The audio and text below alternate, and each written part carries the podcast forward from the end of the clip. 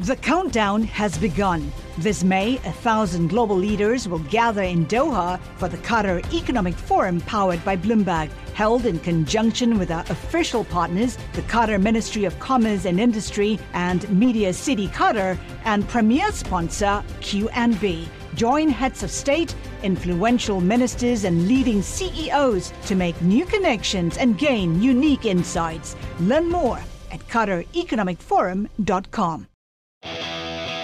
Now, from our nation's capital, this is Bloomberg Sound On.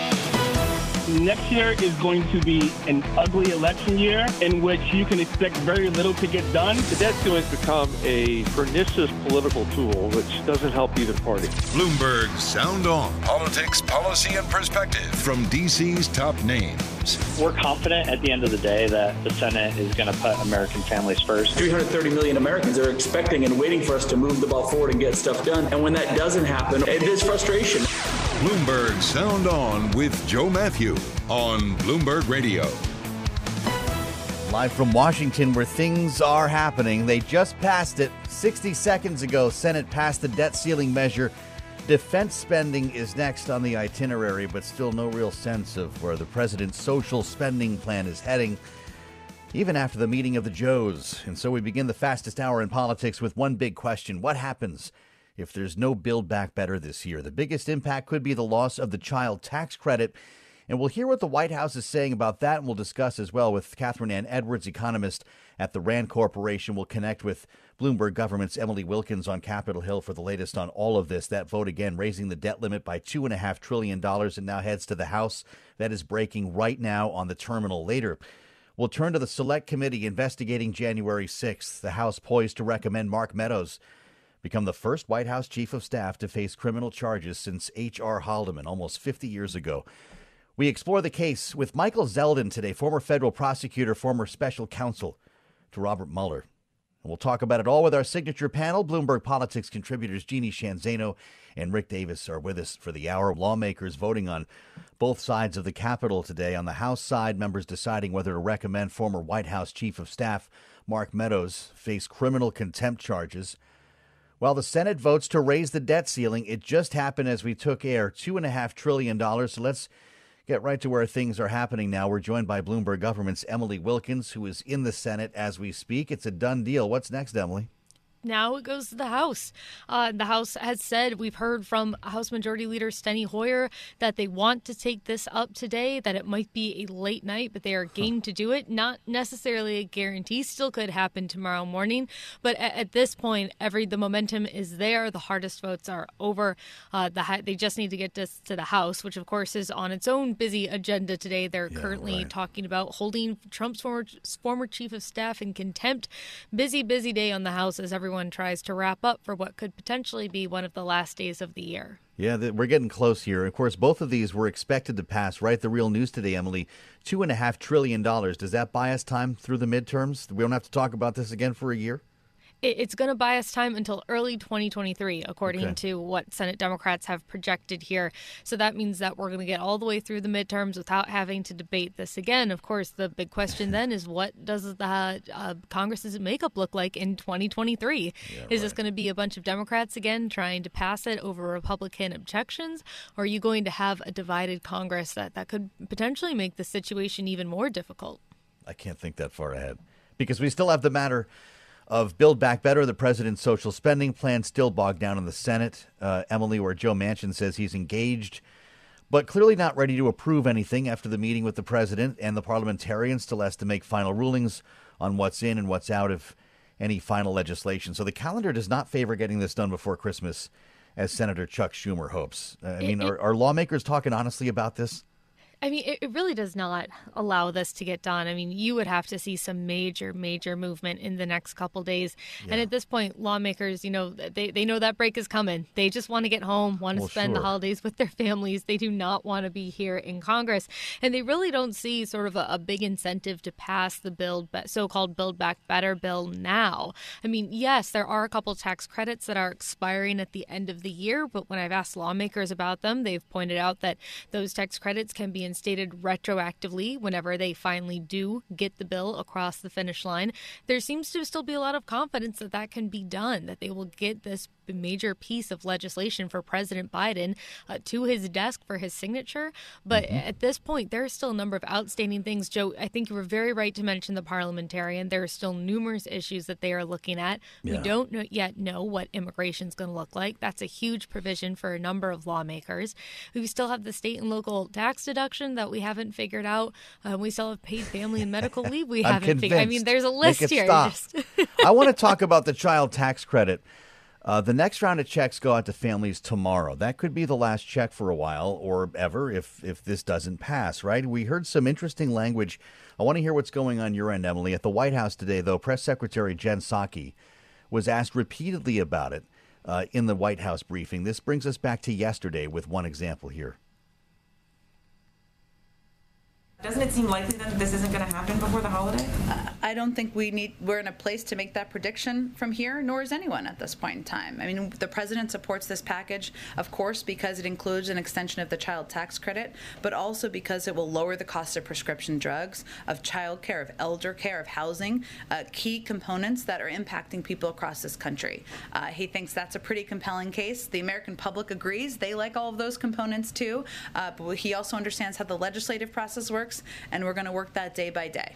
Okay, and so so the White House doesn't want to talk about what ifs. As long as there's a chance that this legislation passes this year. Emily, listen to the next go around. There were several. This is a question from another reporter, Ed O'Keefe from CBS, asking, well, the next obvious question.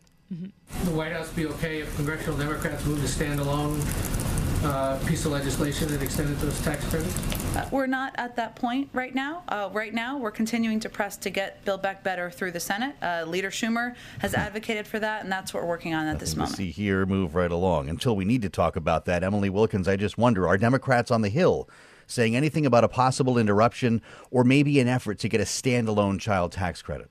Well, it's interesting, Joe, because at this point you have a lot of Democrats who are speaking up about the child tax credit, saying it's very important. We can't let it expire. It's mm-hmm. done a lot for families. It's super popular, et cetera, et cetera. But when you go ahead and ask lawmakers, do we need to pass a temporary funding? A lot of them kind of dodge the question. So they won't they answer either, it either. Yeah. Because I that mean, implies that the bigger bill won't pass, right? They can't do that with you. I mean, it could be that, but it could also be a matter of putting pressure on Manchin and Sinema sure. and maybe other There's Democrats. no option, right? Exactly. I mean, they don't have a lot of leverage to move this process faster because, for the most part, this could go into 2022 yes. and you're not going to see a lot of Americans impacted. But this way, they're really trying to put the pressure. It's a tactic you're seeing Schumer undertake. It's a tactic you're seeing Pelosi undertake. And uh, of course, putting putting the pressure on someone for a deadline doesn't work. If you know two weeks before the yeah. deadline, you say, "Whoop! Well, we've got a plan B." Fair enough. Our buddy Emily Wilkins, Bloomberg Government Live in the U.S. Senate tonight. We thank you, Emily, for your reporting. As always, I want to get an economist view on this, and we welcome Kathryn Anne Edwards, economist at the RAND Corporation. Kathryn, we appreciate your being here. The Center for American Progress says ending the child tax credit would pull almost 10 million children below the poverty line. Is that true from your view? And, and what would it mean for the broader economy if that happened?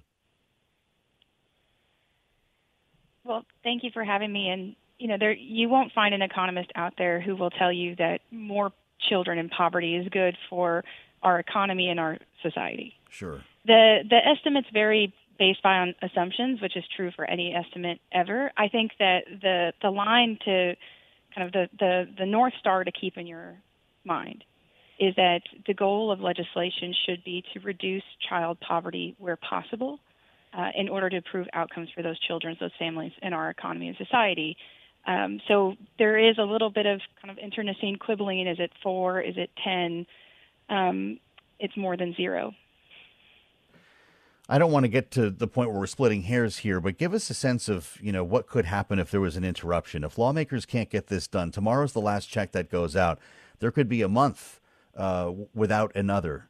Uh, granted, they could prorate this, maybe make up and backfill the, the payments that were that were made or that were lost rather. What does this mean for families who actually need this $300 a month, though? Uh, I mean, is this, are we talking grocery money? What's the actual impact on Americans who are going to be waiting for that check next month? The immediate effects when the first payment went out in July were a reduction in you know, reported difficulty in paying household expenses, a Yeah. reduction in the number of households with children that were food insecure, and an increase in spending on education expenses. So that's what's at stake is that you know you've turned on one spigot, you've introduced a source of income for households that they are directing, you know, mostly towards their children, and you'll turn it back off again. What do you say to the argument that we hear from a, a lot of folks uh, who are middle class, have a couple of kids, they're doing pretty well, they did not lose a job or stop working during COVID, and they say, you know what, we don't we don't actually need this money. How important is means testing? How important uh, how important are income uh, caps when it comes to the child tax credit and keeping it viable?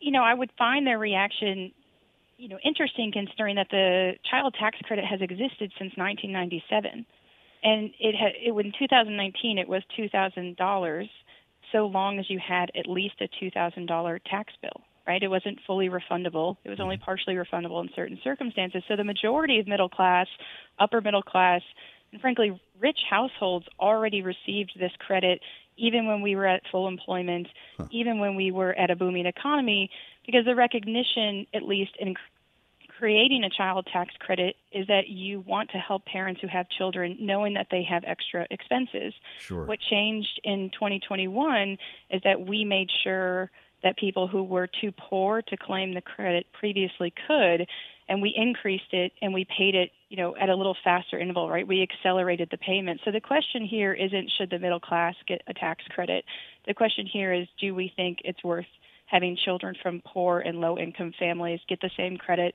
that children from rich families get That's a great answer, Kathryn. How worried are you in our, our remaining 30 seconds that this goes away? it would be a tragic retreat from progress that was very hard fought to turn to low income families, to families that have been struggling to say, we know what can pull you out of this situation, and we simply lack the willpower to execute it.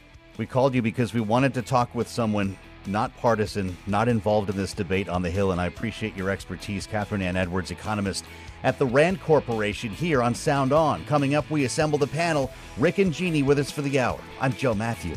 This is Bloomberg. The countdown has begun. This May, a thousand global leaders will gather in Doha for the Qatar Economic Forum powered by Bloomberg, held in conjunction with our official partners, the Qatar Ministry of Commerce and Industry and Media City Qatar, and premier sponsor QNB. Join heads of state, influential ministers, and leading CEOs to make new connections and gain unique insights. Learn more at QatarEconomicForum.com. You're listening to Bloomberg Sound On with Joe Matthew on Bloomberg Radio. Who says they don't get anything done in Congress? The Senate just voted to lift the debt ceiling. You heard Charlie Pellett. And as I read on the terminal, Manchin says he's engaged with Biden on economic plan. That's got to be good, right? Well, not sure anything changed after the big meeting of the Joes last night. And that's why we're having a conversation today about what might go on the 1st of January if the president's social spending plan does not actually pass. That's why we're zeroing in on the child tax credit for a moment. And we want to assemble the panel to talk about it a bit more with Bloomberg Politics contributor Jeannie Sheehan Zaino and Rick Davis. This is real stuff here, Jeannie. This is the type of thing that uh, Nancy Pelosi likes to talk about the real policies that are touching real people, that are improving families' lives. If this bill doesn't pass, though, we get at least an interruption, and maybe it's the end of the road for the expanded child tax credit. I wonder your thoughts on this in, in terms of Democrats making plans for this not to pass. Should they not be pursuing a standalone agenda? I, have always thought that standalones, in terms of these critical pieces, do make sense. I don't see them doing that at this point. But let's not forget one of the things that Democrats have tried to make the case about, and is a really important aspect of the Build Back Better, is about a third of it is to invest in children. And that investment is critical to all of our future. And so when you talk about the child tax credit, that's a perfect example of that investment it, I don't think we get this before Christmas. It's possible we get it in the new year. But Yeah. if we don't, they should pursue a standalone because we need to reduce child poverty in this country. Democrats' plans have been able to do that so far, and that's critical to all of us going forward. Democrats haven't made the best case talking about that, but it is critically important that we underscore that. Rick, I figure Chuck Schumer's got something in his pocket here. If they don't get the whole thing done by, say, the middle of January, there's some retroactive bill that could be put in place, or, or do they risk losing the child tax credit and blame Republicans for it? You know, I mean, no matter what, they're going to blame Republicans for it. So I think that speaks for itself. But um, you know, look, I think that that that they're they're hearing good things from Joe Manchin, right? He isn't outright saying he's not going to vote for it. In fact, I've, I've been kind of stunned that he's been a little more positive about the 1.75 trillion dollar figure. Um, but the problem is when you start breaking this thing up, how are you going to pay for it?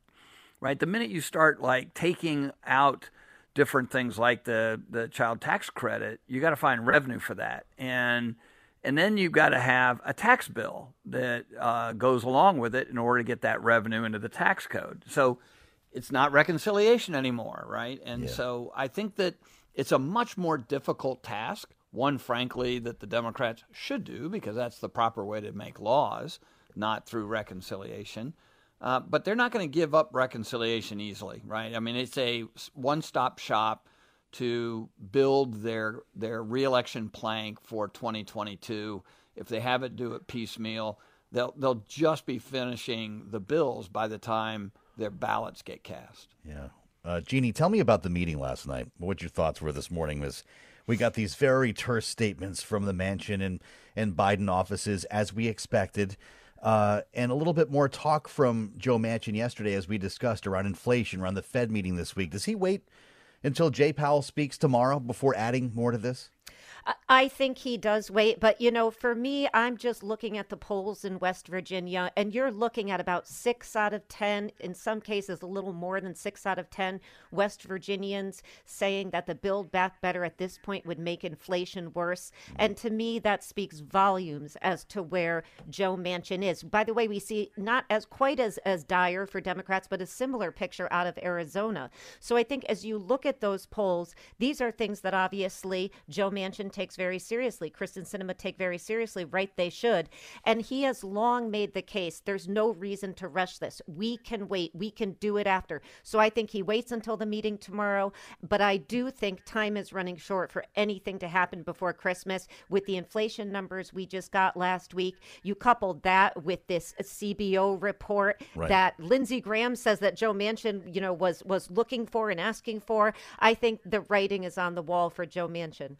To press the gas pedal once again and, and slow walk this in the next year, you mean? That, that's right. Yeah, Yeah. yeah. That he, I think he breaks this a while, and I think that sort of explains some of the, you know, friendly but terse statements last night.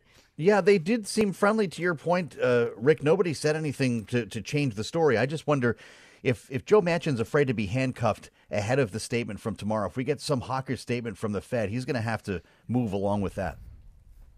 Yeah, that's right. I mean, look, I think that it's unlikely you're going to get good news from the Fed on inflation tomorrow, and uh, and he'll use that as some high cover. Uh, look, the guy has been pretty vocal. It's not like he needs some high cover from the Fed to do exactly what he's been doing for months now.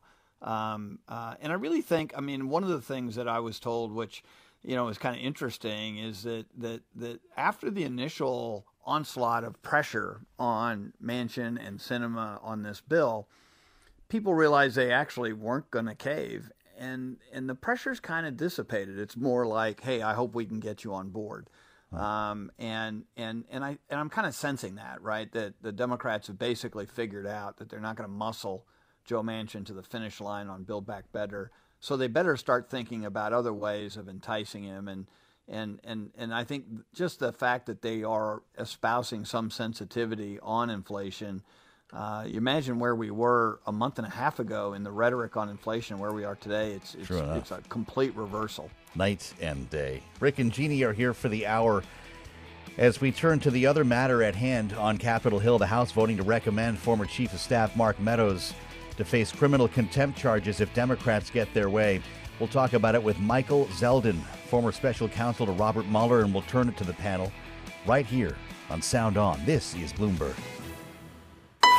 Broadcasting live from our nation's capital, Bloomberg 99.1. To New York, Bloomberg 1130. To Boston, Bloomberg 1061. To San Francisco, Bloomberg 960. To the country, Sirius XM Channel 119. And around the globe, the Bloomberg Business app and BloombergRadio.com.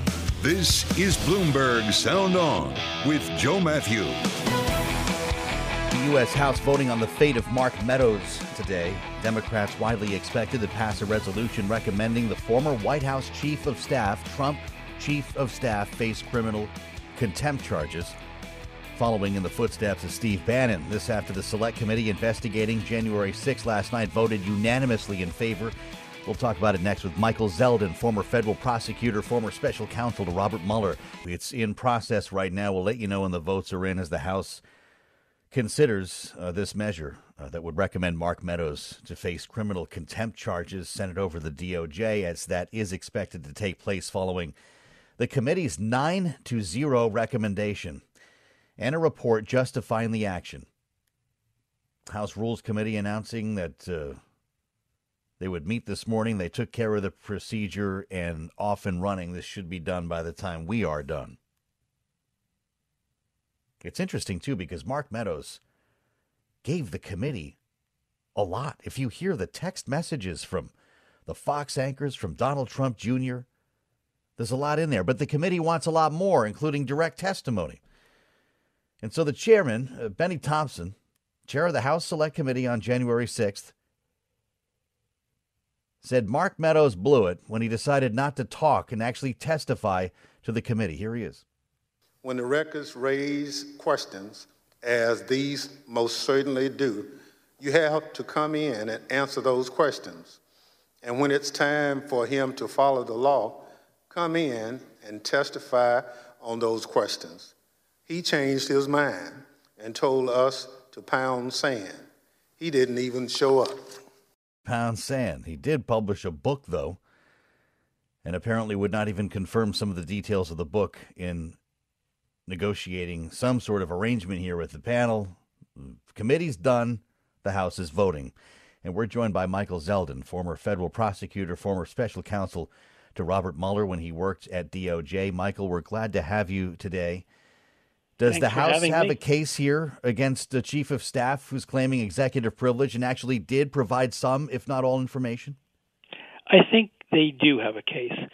If this was a case about just executive privilege related conversations, I think it's a difficult case for DOJ. But the DOJ case in this instance would not be based on good faith disagreements about privilege assertions, but rather Meadows' wholesale refusal to appear and to provide any testimony, including testimony on non privileged information, information that he himself turned over to the committee and designated as non privileged. So I think he has a very difficult time avoiding a contempt citation. So you could envision a world in which Steve Bannon and Mark Meadows are both in jail. Roommates, no. It's it's not likely that anyone goes to jail for these things. The type of sentence usually is probation, but you know it's it's theoretically possible. I would expect, however, that if the Supreme Court rules that the assertion of privilege by Trump is unavailing, Trump mm-hmm. loses that argument, then Meadows, through his counsel, are going to figure out some sort of compromise with the House that involves providing both privileged and non-privileged testimony Okay. in exchange for not um, being sent to jail or having the charges dropped if DOJ brings them. Bannon is a wild card, and never am I able to predict what he's I understand. Of course, Bannon has different. He plays by different rules and could benefit. You know, his brand could benefit uh, by by being seen, you know, thrown in jail for this for a minute if that ends up happening. Uh, Mark Meadows is another matter. Former White House chief of staff. This is about precedent here uh, for the executive, a very different fashion, is it not? Well, War Meadows, the chief of staff, and Trump were the president, and the House were was seeking information from Meadows about what he told Trump, I think the House, about matters of policy, I think the House loses. But this is former Chief of Staff Meadows, former President Trump, talking about political matters, not policy matters, in an environment where the current president waived the privilege on behalf of the executive branch. I think in those circumstances, Meadows is in a very difficult situation. And that changes if the, the. Supreme Court rules against Trump, he's got to figure out a way to come in and clear himself of the contempt. Understood. How, if you're balancing matters here, the wishes of the committee or the potential offense here by Mark Meadows, how important is is his oral testimony versus uh, having uh, preserved or not documents from that day and and providing them to the committee in written form? Almost in all cases, witnesses who can explain what you have in writing are advantageous witnesses. So you look at a spreadsheet or you look at a text message or you look at a email and it's subject to a couple of meanings let's say. The language is not completely clear from the written document. When the witness comes in and you say well what did you mean by this? as the author of this email text um, memo and the witness says this is what i meant that's very clarifying and very helpful sure. because it undermines the argument that no, that's not what he meant. Uh, you can read the document two ways. We know we have the events on January 6th itself that day. Uh, Real time communications. We're hearing Liz Cheney read, uh, which was fascinating uh, to the committee. We also have just the overall effort uh, to what Democrats would say overturn an election here, the, the actual manhandling of officials, the phone calls, uh, the litigation, and so forth that Mark Meadows was involved in and, and at least aware of. His call uh, with Georgia state officials, for instance, how do those play into this uh, this case versus the actual events of the sixth, the a- actual insurrection? Well, there are you know different stages of the case, if you will. There's what do the, they care more about? Well, I think they care most about whether or not the President of the United States or any of his close political associates were part of an organized conspiracy mm-hmm. to attack the Capitol in order to stop the certification of the election. I think that's the would be the most damaging as opposed to building scenario. the backdrop of you know the opposition to the results. That's right. You you have a right as a House or Senate member to contest a slate of delegates. That's sure. your right, and no one says otherwise. But um, if you're part of a conspiracy to attack the building to prevent certification, that's a very different matter, and that's what is at the heart of the investigation, so that they can determine one whether or not anyone violated the laws, and yep. two, what of the existing laws need to be improved in order to make sure that this does not happen again. Great expertise from Michael Zeldin, former federal prosecutor, with us on Sound On. We'll reassemble the panel next. This is Bloomberg. Collaborate for a greener future at the Bloomberg Green Festival, a groundbreaking celebration of the thinkers, doers, and innovators leading the way. From design and culture to technology, science, and entertainment. Hear from inspirational speakers and immerse yourself in climate solutions. July 10th through 13th in Seattle. Title sponsor Amazon. Official airline Alaska Airlines. Get 20% off using promo code Radio20 at BloombergLive.com slash Green Festival. You're listening to Bloomberg Sound On with Joe Matthew on Bloomberg Radio. Senator Mitch McConnell went so far as to say today he was not in touch with Mark Meadows on the 6th of January. Of course, he knew how the headlines would likely read after this vote in the House tonight. Let's reassemble the panel for more with Bloomberg Politics contributors Jeannie Sheehan Zaino and Rick Davis here back on Sound On. Rick, if Mark Meadows is charged, if this goes all the way through DOJ the way Democrats want, does he cut a deal to provide more information and avoid punishment?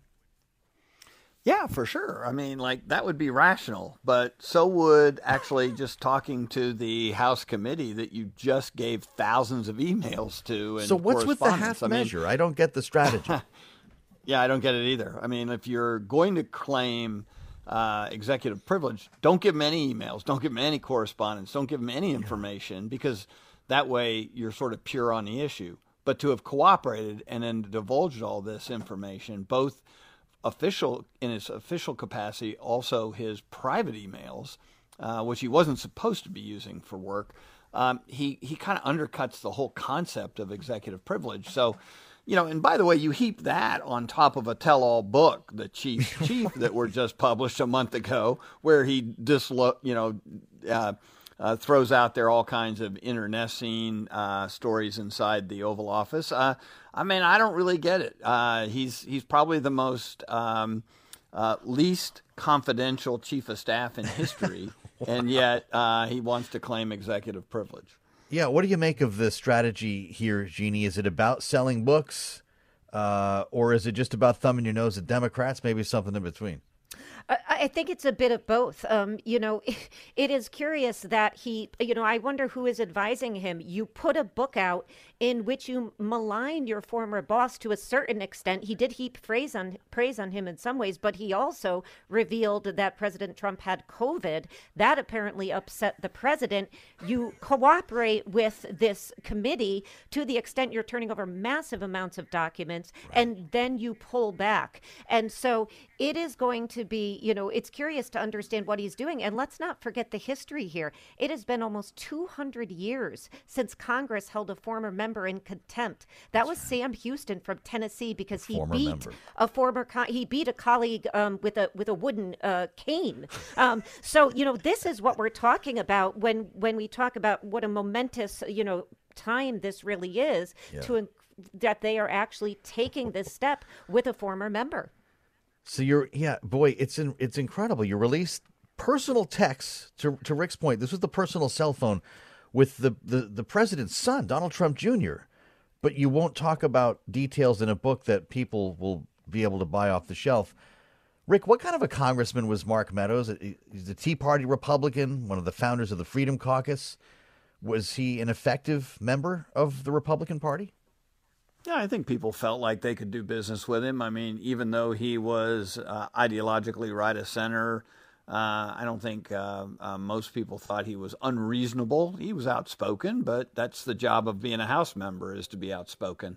So I think that uh, I think that he would have blended into the woodwork of the House, you know, very simply, and and wasn't a star in any shape or form. you know, I think nobody was talking about him being a speaker someday. But yeah, right. Um, but look, I mean, you know, he he he he did rise up to be chief of staff of the United States of America it, it, that, that used to be a job that um, people tried to maintain dignity around. And, um, and in the 10 or 11 months that he served in that job, uh, we had some of the greatest crises domestically that we've ever had as a country. Uh, and um, and now he's kind of making a mockery of the system. So it's disappointing. I've I've, I've served with many great chiefs of staff, uh, and yeah. and I think they took their job very seriously. And uh, to be honest with you, I, I'm, I'm, I'm kind of curious how history is going to treat Mark Meadows. Yeah, pretty uh, incredible to consider. Be the first White House chief of staff to face criminal charges since H.R. Haldeman. Uh, but then again, he could turn around, as we're discussing already, Jeannie, and, and figure out a way to, to provide more information uh, once charges are filed here. So things might not end the same way, but I, I can only assume that even with uh, in Trump universe, maybe he goes on to run a a media company or something, but his political career is over. That's right. And this has been another aspect of this, which is a, a bit strange, is that it, it, would have been possible for him and his attorney to give the appearance of cooperating and limit some of what they said. And yet here he turns over all this material right. and then pulls back and gets himself in this position of having these charges of contempt filed against him. And to your earlier point, Mitch McConnell's statement on this, when he says it'll be interesting to reveal all the participants who were involved. Isn't that right? Knowing he's been, you know, close to Liz Cheney and others and where he stands vis-a-vis Donald Trump, that was a very interesting sort of in the last 24 hours revelation as well. What are you hearing, Rick, that, that we might learn or what that we, we might be afraid to learn? Will, will there be uh, text messages or phone calls that Meadows is sitting on here or I guess others who could be testifying uh, directly with members of Congress. We've heard about this line from Meadows that the National Guard will be there to protect pro Trump protesters.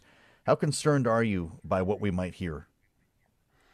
Oh, I'll be fascinated, not so concerned. I mean, uh, what I'm concerned about is what actually happened already. It'd be kind of nice to know how did it happen. Well, yeah. Um, uh, and I think that uh, part of what we saw uh, today with Liz Cheney actually reading out uh, some of these emails from uh, Meadows. I mean, oh, you don't want to cooperate with us, but so let's go ahead and make public some of the things you've already given us. Um, and I think that, that, that there's a it's a deep well there. They've not only got his emails, but they've got emails from lots of the White House staff, more more than we know, and and many we wouldn't be able to pick out of a lineup right now. But they've got that information, and and they've also um, uh, uh, got a lot of leads that indicate members of Congress.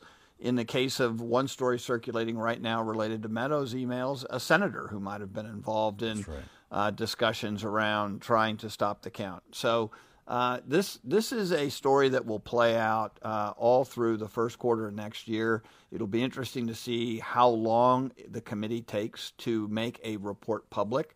Uh, my guess is it will be influenced, but not directed by the midterm election cycle. And uh, and I think the American public deserves to know what was going on. Uh, frankly, mm. it was fascinating to me that Donald Trump Jr. Uh, was aghast that his father wasn't doing more Isn't to stop uh, the attack on the Capitol, uh, one that ar- arguably he helped foment at the rally earlier that day. So uh, it's a fascinating uh, storyline, and stay tuned, America, because you may find a few things out that you otherwise wouldn't have known. Jeannie, talk to us more about the politics uh, behind all of this. We're talking about the facts and what we're trying to learn about uh, the history of January 6th here, but is it not in Democrats' favor to drag this thing out as far as they can into a midterm election year? I, I do think, you know, the Democrats sincerely and the Republicans on the committee as well, including Adam Kinzinger and and and um, and of course Liz Cheney, they and and many other people want to get to the bottom of what happened. I mean, I you know we all lived through it. We watched it live on Bloomberg, and you know there was an attack on our Capitol. You had the threats against the life of the sitting Vice President of the United States, and by all you know accounts, the attempt to overthrow a democratic election. So, you know, yes, there are certainly politics involved in anything Congress does, but this is serious. And so it is critical that the American public get the real story of who was involved Sure. and what happened. I think one of my biggest questions is are we ever going to get that if Republicans take the House next year in the midterms? You know, by all accounts, they would shut this down immediately. Can the committee get their report out to Rick's point before that happens? I think is the big question here. Well, I don't want to undermine anything that you're saying about that. All of that is absolutely true. But why not exact even more pain and let this thing drag out and have, you know, have a fallout of some sort uh, in the election year that that apparently is, you know, leaning against Democrats right now. Well, uh, you know, I think that they will try to drag it out. I mean, I'm not saying drag it out. I think they will try to get to the bottom of it. But I also think that they need to be cognizant that people do see this as political. So I think when they can get the full story out, they should put that out there for all of us to see exactly what happened. There is, you know, every day, including in the last couple hours, we learn more and more information about what occurred at our Capitol Yeah. less than a year ago. What are the political implications then, Rick, uh, for the midterms? Does this come down to individuals here? Do people make the connection between what they saw on January 6th and their own congressman? You know how that tends to pull differently when you're when you're asking about broad political themes versus your own representative. Well, I think, you know, just take Liz Cheney as a great example, Joe. I mean, like, here's a woman who's been under siege by her own party. Um, you know, uh, the Donald Trump Juniors of the world have been eviscerating her with her own public. She's, her, you know, Donald Trump has recruited a, a, a member of her own party and an old friend to run against her. And she can stand up today and read these emails from people who were critical of her for the same thing they are now espousing as concern they had the same day on January 6th. So um, the, the the comfort that must give her and the weapon that she can you know use back at her home state to run for reelection saying, hey, even the president's son was aghast at the conduct of the president. All I mean, that that's, true. that is a nuclear weapon waiting to get launched politically. Wow. Rick Davis goes for the nukes tonight. Uh, thank you as ever, Rick and Jeannie. Stay with us. We'll let you know in the news throughout the evening and the night what happened in the U.S. House. The best panel in the business here on Sound On. I'm Joe Matthew in Washington. I'll meet you back here tomorrow with a lot more to follow. We'll let you know how this panned out. This is Bloomberg. The countdown has begun. This May, a thousand global leaders will gather in Doha for the Qatar Economic Forum powered by Bloomberg, held in conjunction with our official partners, the Qatar Ministry of Commerce and Industry and Media City Qatar, and premier sponsor QNB. Join heads of state, influential ministers, and leading CEOs to make new connections and gain unique insights. Learn more at QatarEconomicForum.com.